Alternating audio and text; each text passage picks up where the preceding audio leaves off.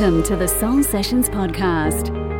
Deep dive into the causes and real issues underlying addiction, codependency, emotional eating, weight concerns, and the trance of unworthiness. Tune in weekly to befriend, nourish, and heal body, feelings, mind, and soul. And now, your host, soul centered psychotherapist, trauma expert, and mind body eating coach, Jody Gale. Welcome to the Soul Sessions with Jody Gale podcast. I would like to acknowledge the traditional custodians of the land on which my office is based and across which we virtually meet, and pay my respects to their elders past, present, and emerging. I extend that respect to all Aboriginal and Torres Strait Islander peoples listening to this podcast. Today, my guest is Pip Harry, and we are going to be talking about young adult fiction, mental health, diet culture, competitive sport, and identity Pip is an Australian author and journalist, currently based in Singapore. She is an author for children, penning three well received young adult novels I'll Tell You Mine, Head of the River, and Because of You, which was shortlisted for three prestigious awards.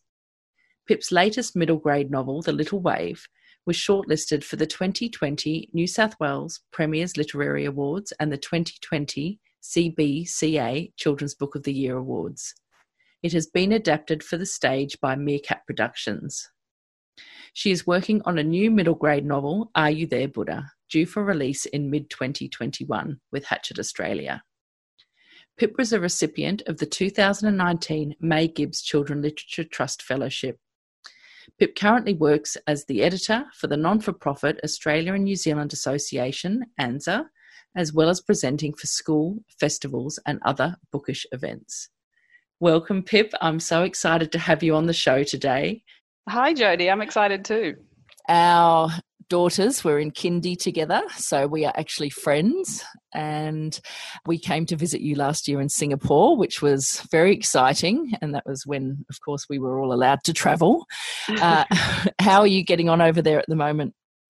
Are you still uh, in- we're, we're doing pretty well. Uh, we had a period where we had a big outbreak in the worker dorms, the foreign worker dorms. Mm-hmm. And so I think we're on top of that now. Um, and there's less cases in the community. So yeah, we're doing all right. We've had, we did have a period of like pretty strict lockdown. That was pretty tough, but uh, you know, you get through it, don't you? You have to. Yeah, and I know I saw on uh, Instagram that your your lovely pool that we all went swimming in was uh, recently refurbished, and are you allowed to are you allowed to use it again now?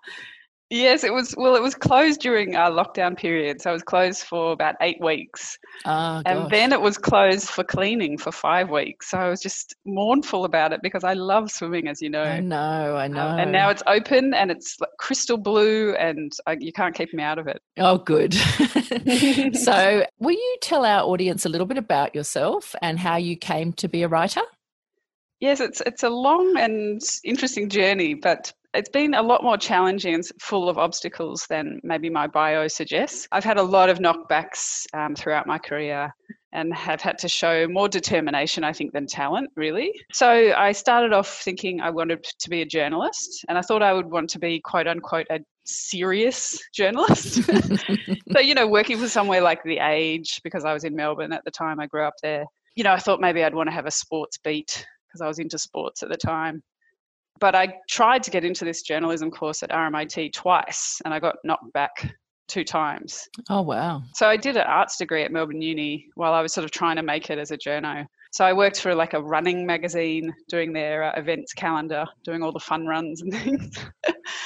uh, you know, I had no interest in running whatsoever, but I just wanted to get my foot in the door. Sure. Um, eventually, they let me write some pieces, interviewing, you know, athletes, and from there, I built up a small portfolio. It wasn't an, an impressive portfolio, but it was enough that gave me the confidence to apply for some magazine roles in Sydney. Uh, so I applied for a new magazine at the time called New Weekly, oh, yeah, which later became NW Magazine. And most recently, actually, uh, that's been axed. So it's very sad to see that magazine go, even though, you know, it is pretty trashy, all mm. that celebrity journalism. It, it is where I learnt my craft. Yep. So, um, so the editor at the time, an English lady called Juliet Ashworth, she gave me the job.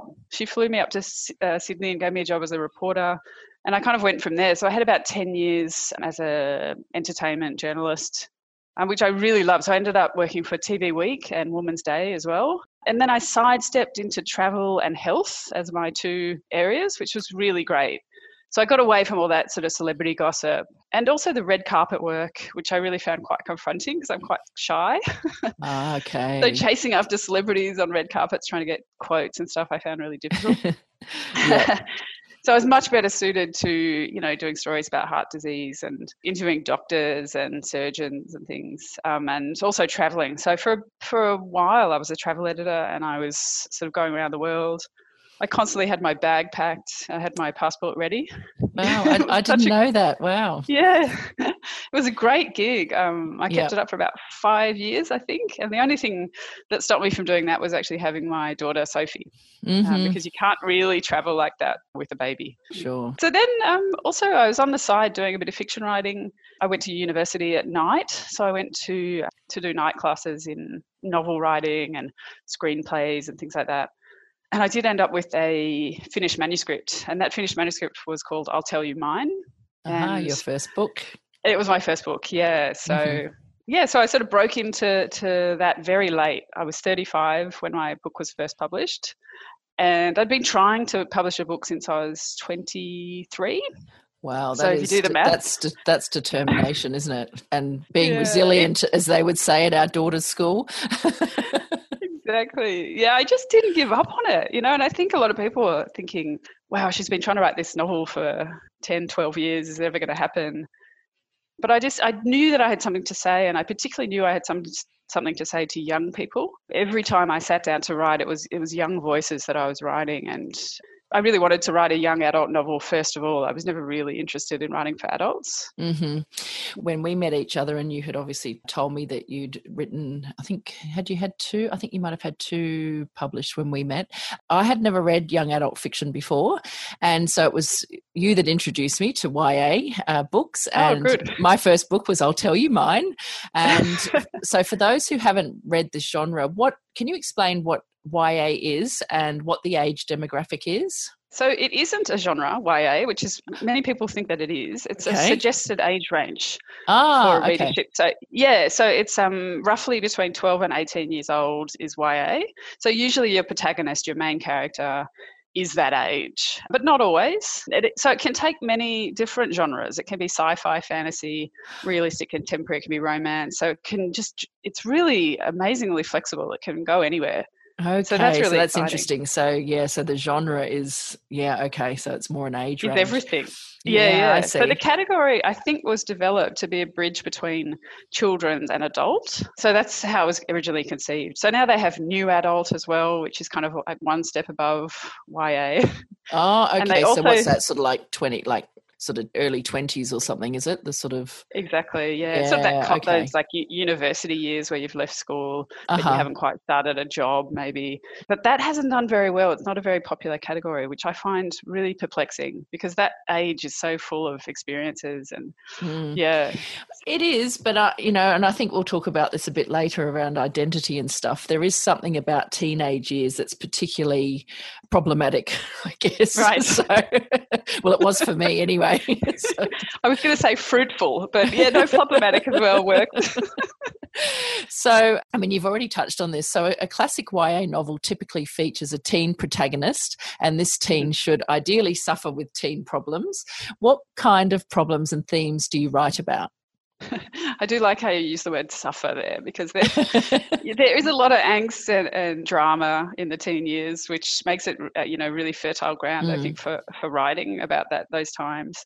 Yeah, so I write contemporary realistic YA, which deals with a lot of those sort of I hate to say it, but issues, mm-hmm. teen problems, I suppose. But I like to think that they're like human problems as well. Yep. I don't have any troubles sort of switching from being a 45 year old woman to writing like a 17 year old teenage boy, for example, because yep. his problems are undoubtedly my problems or have been my problems. You know what I mean? Yeah, absolutely.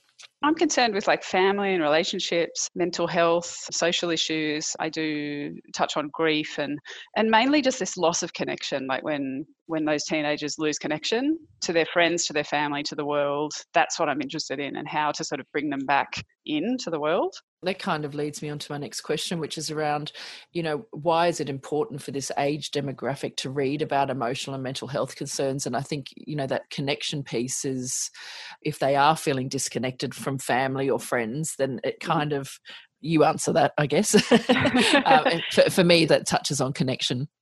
Yeah, exactly. Look, I think reading fiction at whatever age is a safe place to explore feelings. And I also think it's great to see, you know, your own problems or your own mental health struggles reflected on the pages and to feel like you're kind of not alone. You know, you can really feel mm. like you're not alone with a really good book that sort of gets you or you feel gets you it's sort of like reflecting what you're experiencing. And also, books offer a great deal of insight and empathy, the, the good books I'm talking about. They make you think about things in a slightly different way. So, all of that's really important, I think, for readers who are struggling with mental health, but perhaps also, you know, maybe their friends are struggling with mental health, their family.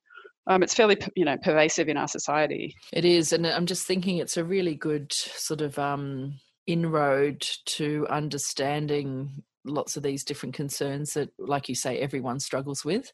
I think by the time you get to i don't know i just noticed with adult you know i mean i read a lot but uh, i notice a lot with adult fiction you don't there's a few but they don't tend to address these themes like ya books tend to. I don't know maybe i'm just missing them.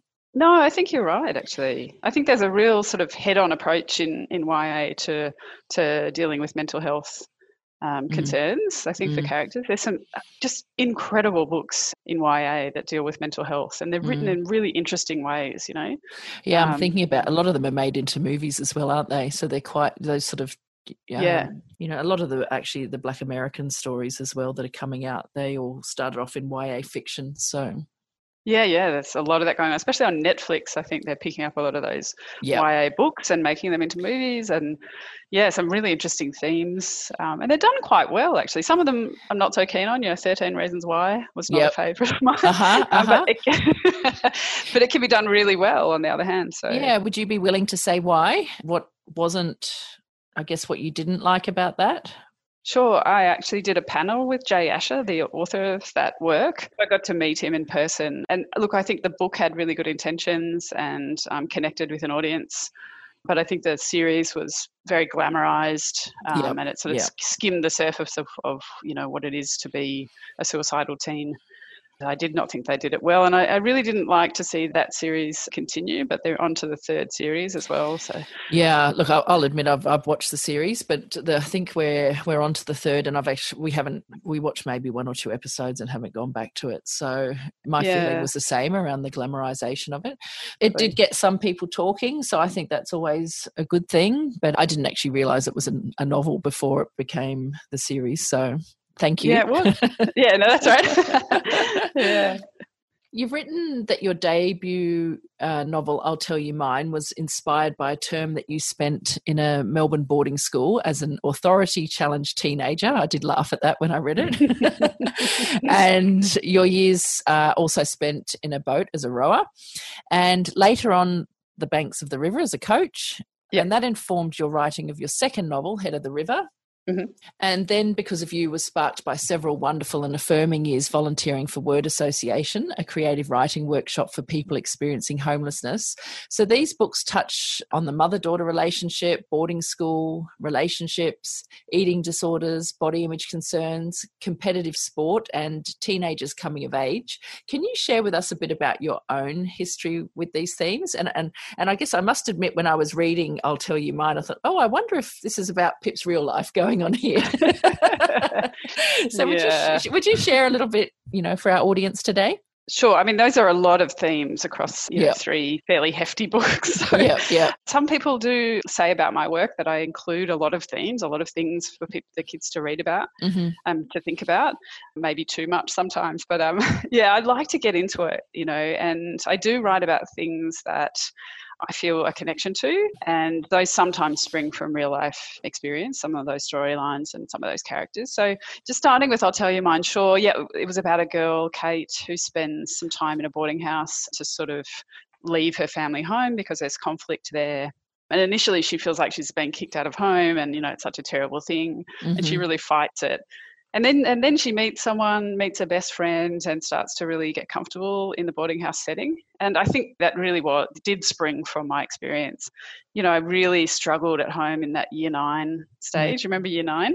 Yeah, everyone wow. year nine the worst. so it's no surprise that some parents choose to send their kids to, you know, to boarding school, you know, in the wilderness yeah, during year nine. Yeah. You know, so yep. It's such a tough year, um, and you just, you know, you sort of want to step into your independence and sort of blow off your parents and, you know, be your own person. But there's still so many rules and regulations and constrictions on that. And so, mm-hmm. yeah, both my parents, but most especially my mum, was really trying to give me those boundaries, and I was just trying to smash mm-hmm. them down and you know do what I wanted to do. So I had a super strong personality and mm-hmm. definitely clashed with pretty much everything that my parents said or did. well, as a therapist, I, we would see that as a good thing at some level. It's like uh, separating and becoming your own person. It's the problem yep. is is when we get stuck in that and we don't move out of it, and we're like forty and still acting like that. yeah, I think I still do have a bit of my teenage rebellious spirit hanging around.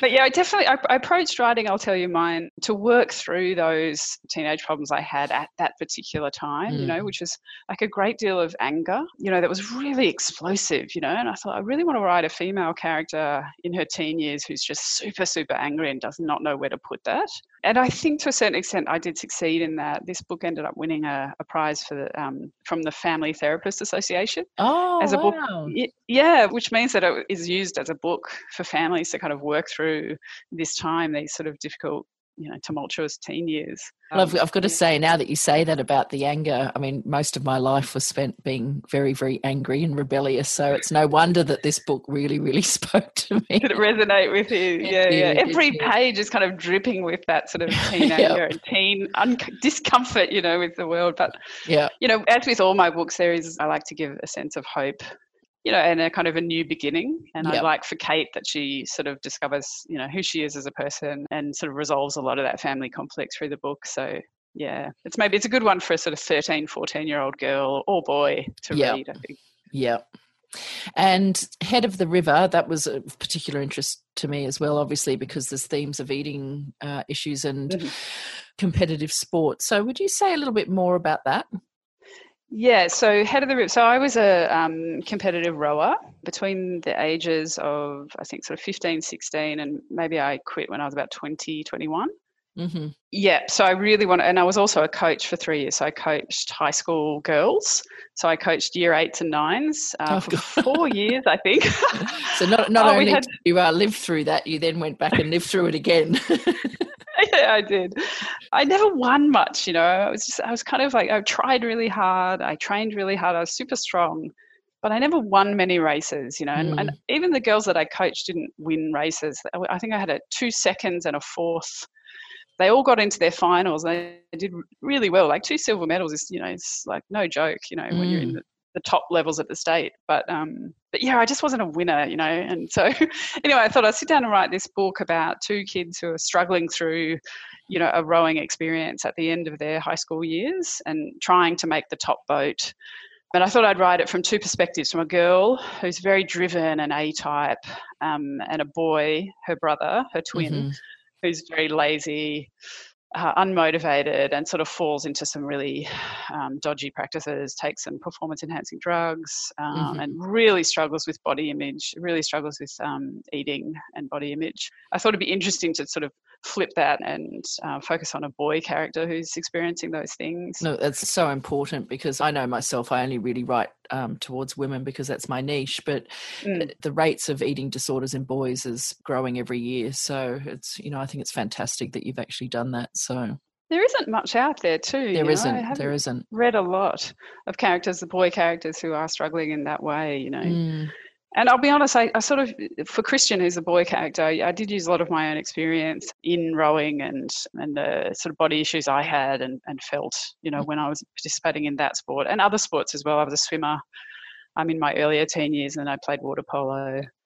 So I did find it very hard. There was a lot of sort of um, there were weigh-ins and skin fold tests, and you know there was a lot of comparison between rowers. Um, mm, yeah, I found it really tough, re- mentally very tough. So we grew up. I mean, you're a couple of years younger than me, but we grew up in the 80s, yes. and when you know diet culture was really. I mean, obviously it's been around longer than that, but it really, really sort of exploded in magazines and sort of quite toxic, and has, has continued to be so what impact did this have on you growing up, especially being in sport? I mean, you're talking about the weigh-ins and the, you know, I mm-hmm. mean, that's it's pretty full on, isn't it, for for people in sport? I think still these days there's still a lot of uh, what's the word expectation around body size and weight and uh, eating practices and.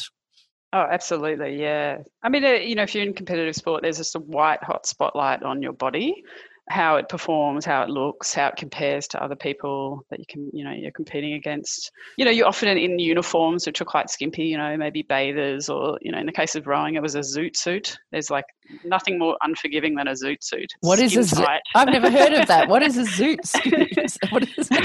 I can't even say it. it's, a, it's an all-in-one suit ah. that's skin tight and it's sort of got shorts and um, a top. Um, really hard to, to get away with much in those. I think it's really tough for athletes, you know, whether you're a teenager or not. Mm. And I think, especially in the time that I grew up, which was sort of in the 80s and 90s, there was mm. a lot of diet toxic stuff going on, like I remember Weight Watchers was quite big, still is. Uh, yep. Jenny Craig, it was Lite n' Easy. you know, there were a lot of those kind of, and but also really wild diets that just you know terribly unhealthy that you'd read about in you know your Women's Day magazine, and you'd actually do it. So I was definitely caught up in all that stuff. Yeah. I was actually, I believe you know Fiona. She works with your sister. Yeah, I was speaking to Fiona Sutherland the other day about exactly all those diets. So we'll be talking mm-hmm. about those in greater detail in another episode oh. With Fiona. So there was some crazy, crazy sort of practices. And something that I mentioned to her, certainly for me around that time, it was really moving between Weight Watchers one week, you know, you don't lose anything or you end up putting on, and then the following week, back to Jenny Craig and you've got lifetime memberships at all these places. So it's yeah, yeah. And I didn't really say this with Fiona, but so shaming. And I know for me, when bulimia first started, it was while I was actually participating. Uh, it started earlier, but when it really cranked up is when I went to, I won't say which place, but one of these places. Mm. And because of the weigh in and the shame around being different places, either in front of your consultant or in front of a, a, group of people, everyone queuing there to, to get weighed in front of each other. I mean, it's just crazy, isn't it? Yeah, absolutely. And for me, it was, you know, I might not have been lining up at a Weight Watchers meeting, but I was lining up in a rowing shed, yeah, you know, with a big, big set of scales and my coach standing there with a clipboard. Um, oh, and, you know, God. what I weighed determined whether or not I would row in that boat or what position I might row. You know, it was that important. It was, um, you know, they, they would have names for you if you were a bigger rower that you, that you would be in the meat seats of the oh boat. God, you're kidding. Yeah, yeah. And so it really, you know, really brought it home. You know, and I don't know if you know as well in rowing, they have lightweight and heavyweight rowers. Okay. So in that category of lightweight, you know, you have to make weight. So it's very similar to being a jockey. Okay. Where your crew has to weigh a certain amount, you know, um, together. So if anyone's slightly heavier, then you're sort oh of bringing God. down the yeah, the whole boat sort of is like, you know, uh, and so you'd see these lightweight rowers, you know, running, you know, plastic outfits and trying to sweat, sweat drop the weight off. And I was, I was just, you know, it was madness because, you know, they were highly tuned athletes as well, you know, and they needed to to eat well and to mm. you know, get mm. the sustenance, and they just weren't getting it. So it was a, it was an extremely toxic environment for a teenager. Wow. Yeah. I mean, that just sounds. I can't even find words for it you know just just yeah. even the language the meat seat it's you know it's just yeah so, really so shaming and mm-hmm. yeah that's tough so how did you overcome all that you know because obviously you've spent quite a lot of time you know sort of throughout you know that's quite a long period of time doing all that kind of stuff how did you work through that in terms of your, your own body image and i guess the toxic diet culture that you grew up in yeah, I thought about this question quite a lot. I was going through the, your questions last night and mm you know, pondering when I might have just let go of that those feelings and and it wasn't, you know, until my mid thirties, if I'm to be totally honest with Yeah. you. Yeah. Because right through, you know, my 20s and my 30s, I was still exercising in a really unhealthy way. For example, I wouldn't be able to go swimming unless I, like, I couldn't swim 39 laps, for example. It had to be 40. Uh, Or, you know, I couldn't go on a light walk. I, it had to be a run, you know, at full pace. Yeah. I couldn't sit through a yoga class until you know for a long time because it was just lying. I thought it was just lying there, and I wasn't sort of you know burning calories or whatever you you were supposed to do. In, so there was always yeah so there was always this kind of judgment and expectation attached to it there was no kind of just exercising yeah just exercising to have joy or to to move your Yeah. body or yeah yeah Yeah, exactly. You know, even in my 30s, I, I started doing some competitive um, ocean swimming, which is the open water stuff. I like Yep. to punish myself. Um, even out there in the beautiful beaches and this stunning, you know, clear water.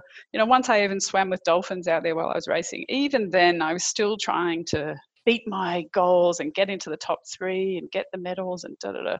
Training to the point of you know being really sick after training sessions. You know, just you know just exhausted. And um, yeah, when Sophie came along, when I became pregnant, you just you can't do that anymore, and you Mhm. start to realize that you know you're slowing down, and you and also I just started to come into more joy around exercise, you know, because it was so rare that I got to exercise by myself because I always had a pram, not a lot of time to myself. But then you know when I when I could finally drop her at the you know swimming pool crash or whatever, gee, Yeah. I just enjoyed that hour to myself, you know, just swimming along and yeah, I wasn't counting laps anymore necessarily. I was just really enjoying being in the water. Um, and I, I could get through those yoga classes finally, finally, you know, and really Mm. just lie there. And, it, you know, I used to love Shavasana at the end, you know, yeah whereas before I could not have done that. I would have just stood up and walked out um, and probably gone running or something. Well, you know? and and look, that's quite common, and and you'll find that even people who have a diet history or a, a disordered eating history, when they do participate in yoga, it does tend to be the sort of harder, faster, sweat, you know, hot kind of types of yoga because of that sort of attachment to ne- it needing to be doing something and, and rather than actually being and being present and slowing down and breathing Yes, exactly. Yeah. And I mean, I think around food, like, you know, I was always, always used to eat for training purposes, you know. Oh, okay. Um, my sister, who is also, you know, works with people with eating Mhm. disorders, I remember she remarked one time that I had eaten the same sandwich for nearly a year, the same sandwich every day for lunch, which was, I remember it, avocado, lettuce, tomato on multigrain bread for, for a year because I that's what I need to fuel my body. So I wasn't like thinking about food necessarily as something joyful and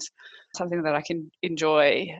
So I, I really moved away from that, you know, in, in my 30s, I guess, you know, mm. um, and towards my 40s as well. And just, you know, eating for joy, yeah, for pleasure. yeah. That's been great. And so, if, if I guess you know, if, if someone's, and I think we'll keep it with with your experience. So, if someone is in a competitive sport or Mhm. they are um, going through some of these concerns themselves, what advice would you give them? Because you know, we might Yeah. I mean, I, I, I guess we'll probably have people listening to this probably from 18 plus, but um, you know, if if they're still and, and we get a lot of this, you know, I'll get people who are only eating certain foods because of um, certain sports that they're doing and whatever else. And there's a very big link between CrossFit and like paleo, keto, that kind of thing. Yes. Yeah. So, what what advice would you give to someone struggling with these issues? Um, I think you know if you are struggling, find a wonderful therapist who really gets it.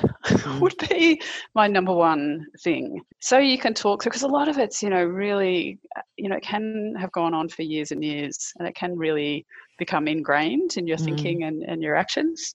Yeah, so a wonderful therapist, I would say, and maybe this is controversial, but unless you're having surgery or unless there's some great need, stay away from scales. Yeah. I have found that they have not been helpful for me in any way. Uh, look as an eating disorder therapist and i'm sure your sister would say the same and, and anyone else in the field it is something that we absolutely fundamentally disagree with we got rid of them in my house I think when I first started my therapy, my mum Yeah. looks after my kids before they went to stay there. I said, Mum, can you please move your scales away? I don't want the kids sort of weighing themselves. So look, I, I fundamentally agree with that. I think it's very problematic. It is. It is. Yeah. Yeah. particularly if you're an athlete, you know, and you might be compared to someone else that you're, you know, you're in a boat with, or you're, you know, in the mm-hmm. same gymnastics team, or whatever. You know, you just don't need that pressure, right? And it doesn't mean a lot sometimes. You know. But what if the coach is saying, no, you need to be weighed? Yeah, well, I mean, I had this experience a couple of days ago. I went to see a GP, and actually, not even the GP, but the lady at the front desk said, oh my God. How tall are you? And can you please stay step on those scales or tell me what you weigh in front of the entire waiting room? And I said, No, I will not give you that information because I don't think it's relevant. Good girl. Good girl. Because I was going there for a referral. So it's like, it's not, not relevant. Uh, but I watched everyone else in that room who came in did do it. They did stand on the scales and they did let Mm. her read out their weight. What is that weight again? She read it out, she wrote it down. And I Oh thought, my God. you know, you can say no. You can say Yeah. no to a coach. You can say no to a doctor. Unless Yeah. it's, you know, they're giving you a certain amount of medication and they need to know how much you weigh, then you can say no. I think would be my major thing. You know, don't be bullied. And I guess I want to say about that there's nothing wrong with the weight that you are when you get weighed. And there's nothing Mm. shameful even about calling out a weight. It's just a weight. Mm-hmm. But the issue is, is that it has nothing to do half of the time with the reason that you're going there. yes, exactly. Like, yeah. You know, if you're going for, I, I know myself going to the doctor, you know, going for a pap smear, what has that Yeah. got to do with my weight? Zero. Zero. Yeah. you know i went for a skin Yeah. check and the lady had mentioned something about paleo i thought what has this got to do with my skin check Yeah, You yeah. know? I think you have to push back, don't you? Like you do when you when do people start to go into those sort of dodgy areas or that you feel are triggering for you, just no, just step away and and you know have your boundaries. I think that's really important. Oh God, it takes so long to learn that or Oh, it to really fully embrace that, and it's taken me a long, long time actually. the receptionist or whatever but doctors typically can be a little bit intimidating too i find well i, I did Mhm. when i was younger um, not so much now but certainly i think for younger people it's quite a sort of patriarchal sort of system as well an oppressive system in my opinion Mm. but yeah Yeah, definitely. It's a funny one, isn't it? I remember going to see a GP when I was at probably my fittest, um, a super, super fit, doing a lot of like long distance swimming. Um, and I felt fantastic. I don't know why I was at the doctor, but I did feel fantastic at that Yeah. time. And I remember she said, "Oh, can you hop on the scales?" And I did. And she said, "Oh, oh, overweight." And I think I, you know, What? I, I was just gobsmacked. I was like, I said, "But are you looking at me?" And we had this Mm. really tense moment where she kind of did look at me and sort of went, oh, okay, and moved on to something else. But I just thought, oh, how weird to go on a number on a page and not just look at the person in front of you, you know. And that was a big wake up call for me. And I think from that point on, yeah, I really haven't um, agreed to any weigh-ins or Mm. doctor pressure. yeah Yeah, but also we're overweight what over what weight yeah, yeah, I exactly. mean, it's, oh, it's crazy. It Yeah. is. So let's get back to your writing for a second. So, if we're sort of thinking about how people could maybe utilize writing in their recovery from food and mm-hmm. body, body image concerns, how can it help them? So, what kind of things can, you know, if they're maybe they don't have a therapist, maybe they want to use journal writing or something. What's your advice for people in terms of how they can use writing to help them? Yeah, well, I mean, I think any creative arts is helpful as a form of therapy, and but particularly writing because it's um, something that you can do that's just for you. It's very expressive. Um, you can work through your feelings about anything. I think it's amazing. I mean, that's something that I saw really when I was working in the homeless community. These very marginalised people um, who were really struggling, and many of them quite damaged, you know, came to this writing group every week and we would do just two hours of different exercises you know and it, they were some of them were really fun exercises some of them were not for not for sharing so we wouldn't read them out and it would just Mhm. be just to you know have flow and just get everything out of their head. We call it free writing. I think it's amazing. I think it's it's one of the the greatest therapies around if it works for you. And and you know you're not locked into it. You don't feel like the pressure of having to write everything down but if you can just use it almost like you would a painting Yes, um, to express yourself and to work through you know what's going on in your life. It's wonderful. Do you write in that way I journal, and Yeah, but, but yeah. typically I find myself starting off writing, and I always end up like drawing or painting, or sometimes just scratching the page with the pen because I'm angry, or like, like Yeah. I'll, I'll start writing about something that I'm pissed off about or something, and then all of a sudden there's holes in the page. You know? yeah, yeah. I mean, I don't always. I'm the same. I don't always find writing really restorative, and I sometimes find it quite difficult. And particularly when I'm writing really full-on scenes, you know, really difficult scenes. Mm. You know, I can think, oh, it's almost like I have to work myself up for it. Uh, what about that when people do journal write, for example, or they are writing their life story and they have feelings come up? Any advice about that? Because some people, you know, we might be, I guess, having people listening today who maybe have never been in therapy, they've got a trauma history. And um, I guess once you start to put pen to paper and you do, for example, start writing those stories, when the Mhm. feelings do come up, what would you say to them about that? I mean, I don't think I'm an expert at that at all. But I mean, I think I would just say, you know, if it's important to you to keep it private, certainly keep it private. You don't have to share Yep. this stuff. Um, you know, you don't have to, you know, read it out at your family dinner or or find a writers group or whatever and, and start sharing this deeply personal work. It's for you. Yeah. And you know, I mean, if it brings stuff up that you want to then talk through, that can just be a really useful bridge to to, to know, you know some form of therapy. I uh, think that's important around exposure because I, people with a trauma history do tend to expose too much too soon sometimes. Yeah. And so keeping things private, I think, is, you know, some It's really important. good advice. It is. It is. yeah. I sometimes go to writing groups where people read their work aloud, and that's Mhm. great. Sharing is wonderful. Mm, But you do sort of pick the people who are working through issues in their life and have brought the brought it to the table in that way. mm, And that's not really what writing groups are about. Mm. Um, that's what private writing can be about, but not you know not necessarily in that space because you know we might be workshopping it and saying you know Mm. how you can improve the characters or whatever. oh my that- God. And then,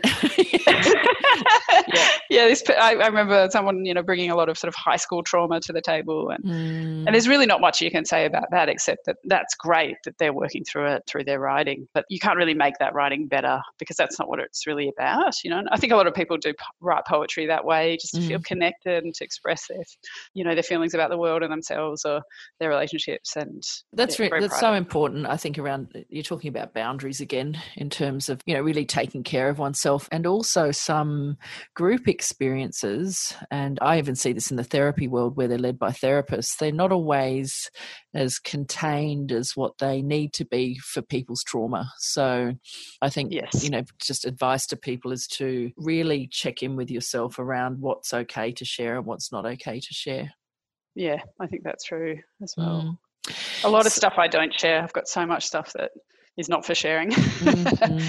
yeah, it's just for me, you know, like lot, lots and lots, thousands and thousands of words actually that will never see the light of day, that will never be published. Um, Wow. But I think makes me a more open person, makes me understand things more clearly in my own life. Yeah, Yep, absolutely. So using it personally and um, the you know there's the professional piece as well. So I mean, we touched on this a little bit earlier around. I want to get back to the YA again because Mhm. most of the people listening today will be adults, and I read somewhere that approximately 55% of YA readers adults. So I know for me, and we talked about this earlier, that my inner teenage self could totally identify with the characters. What's your sense about why so many adults are reading? Uh, I wrote genre, but that's incorrect. So. you know, people have T-shirts that they wear that says YA is not a genre. ah, I need one. yeah, it's funny. Anyway, they get very passionate about that point. yeah, and so yeah, yeah, so fifty percent. I mean, fifty percent of fifty-five percent apparently? 50, over 50%. That's Yeah. incredible, isn't it? Yeah. Um, I don't think about that so much as a writer of YA because I don't want to be writing for adults ever. I okay. really, really want to be inclusive to that teen audience. Um, Yeah. I write for them. And there's an expression that we use in the YA community, which is teens to the front. Uh huh. Sort of get out of the way adults because adults are really invested in YA, particularly, you know, certain YA series. Uh, but they're really for teenagers and should be for teenagers. However, I think adults are reading YA because they're really good books, Yeah. Yeah. generally speaking. And I don't, Yeah. I don't want to speak for all of the YA books, but many of them are, are just awesome. They're compelling. They have really high stakes complex themes often. Like a lot Yeah. of my friends who haven't read YA then read it and they're like, wow. Well, that's that's exactly what I, I was like. Oh my god, how have I not discovered this before? Exactly. Yeah, yeah. You think it's going to be simplified, but it isn't. It's anything but that, you know. Mm, But the thing that makes YA great to read is that the prose, the writing is really straightforward, very clear. uh-huh. Um, you know, you don't get that in adult uh, books Mm. sometimes. They're, they're very self indulgent, the writers. They can go off on mad, you know, tangents everywhere. And they're, Mm. ah, there's, you know, a lot of the words they use are quite long and complicated. And the, yeah, the way they write maybe isn't as accessible as it could Yeah. be. Yeah. And also, I think with YA, very often, most often, hope is offered. Yeah, that's really important. Yeah, well, you might not see that in adult books. You might just get um, really hopeless endings. Yeah, I'm thinking about um, a book that I know we read and we've talked about over coffee with some of the other school mums, A, a, a Little Mhm. Life. You know, when you're thinking Oh, about all those thousands of pages, and well, we won't ruin the ending for someone who hasn't seen it, but yeah, No, and it's I not- there's not a lot of hope there. no, yeah, I love that book. Oh, did I love it? No, I could not stop reading that book. But yeah, it was so bleak, wasn't it? It's very rare you'll get a book like that in YA. You Mm, often have this really lovely lining of hope and a Mhm. hopeful ending. You know, even if a writer is is dealing with like you know apocalyptic themes or mhm. you know the world is ending. Um, Very relevant right now. yeah, exactly, exactly. Can't wait to see what comes out of this period in the. YA space. It's going to be interesting. Yeah. It is, and I'm thinking too from a um, from a therapist perspective. I work with parts work, so subpersonalities, or it's also called internal family systems. And so for me, when I read these books, it's like all my different parts on the pages, you know, and really being able to give those parts that didn't have a voice as a teenager, giving them a voice through reading these novels. So, like you Oh, know, we talk, interesting. yeah, you know, like we talked about earlier around that angry sort of teenager. You know, she Mhm. was always, for me, you know, and for most people with eating issues, especially emotional eating and binge eating, the anger is often squashed down with the food, especially for women. It's not acceptable to be angry. So for me, reading these books, it's like there's this this part of me that didn't get to have her voice is is coming out through these stories. So I, I think they're just Wow. wonderful. That's wonderful to hear. Actually, that you can kind of almost relive those early years, those teen years, and know, think about them in a different way, or feel validated, or something. I really like that idea. Yeah. Exactly. And and you know, obviously we're not aiming them towards adults, but if there's adults No. listening, I would definitely say give it a go. Oh, absolutely. Yeah. And so your latest middle grade novel, uh, The Little Wave, was shortlisted for the 2020 New South Wales Premier's Literary Awards and the 2020 CBCA Children's Book of the Year Awards. It's now being adapted for the stage by Meerkat Productions. It was a shift to writing for a younger audience, and you're having such wonderful success, not surprisingly. We absolutely loved it. We sat on Manly Oh. Beach reading it. and, uh, and in fact, I was the first person from Manly Library to borrow it. so, Isn't that um, great? it is. And what's happening with the little wave? Do you want to tell people a little bit about it? Oh, sure. Yeah. So I kind of moved out of YA and wrote for a middle grade audience. So, roughly speaking, eight to 12 year olds. Mm-hmm. And I also wrote in a different style. So, I wrote it in verse, which I don't know if many people know what it is, but it's basically words on only one side of the page, written a little bit like poetry, but quite accessible poetry. Okay. Um, yeah. So, um, that's been amazing to to try that to sort of push myself as a writer. Mm. I thought, you know, I could write another YA, you know, because of you was very well received Mhm. and had done well. So I guess, you know, I was well placed to write another one. But I just, I don't know, I just wanted to try something new. So that's Mhm. been amazing to try it and to have people like it. I noticed that there were still some of those themes in there. So it wasn't, um, yeah, which is fantastic. I like, uh, you know, obviously being a therapist, I love things like that for my own kids. So, yeah. yeah, there's there. I mean, there is heavy themes in the Little Wave for sure, Mm. but I hope not didactic and um, just offering you know different situation, different family situations. So, you know, one of the girls, um, Lottie, she's experiencing her. You know, her mother has uh, recently died. Her father Mm. is a hoarder, and their house is full of junk, and um, she Mm. just sort of doesn't know what to do about that. And then there's another boy who's living in a rural situation, and his mother is struggling with addiction, although mm. it's very, very lightly touched on. And yep. um, I think a lot of kids may miss it. That might be for the more adult readers, I think, or the older readers. Yeah, so I mean, it's certainly, I'm not offering like a perfect view of the world. I never, mm. I don't do that in my books um, because I don't think the world is perfect. And it isn't perfect for kids either. They are experiencing all this stuff. If I think about my own childhood, by the age of sort of 10 to 12, I was, you know, single parent family. So my brother and I were at home. We were already cooking, you know, at 10 and 12 years old and stuff like that. So, and actually, my father over the years has, if you were to go to his property, he, you know, there's like 100 guitars, 100 bikes. He's definitely on the hoarding side. So, okay, yeah. And I've known that my whole life. You know, we used to mm-hmm. uh, sort of go walking around Hurstville markets and stuff and like junk, just junk everywhere. So I think kids will be able to identify with these characters and these themes and not feel so alone.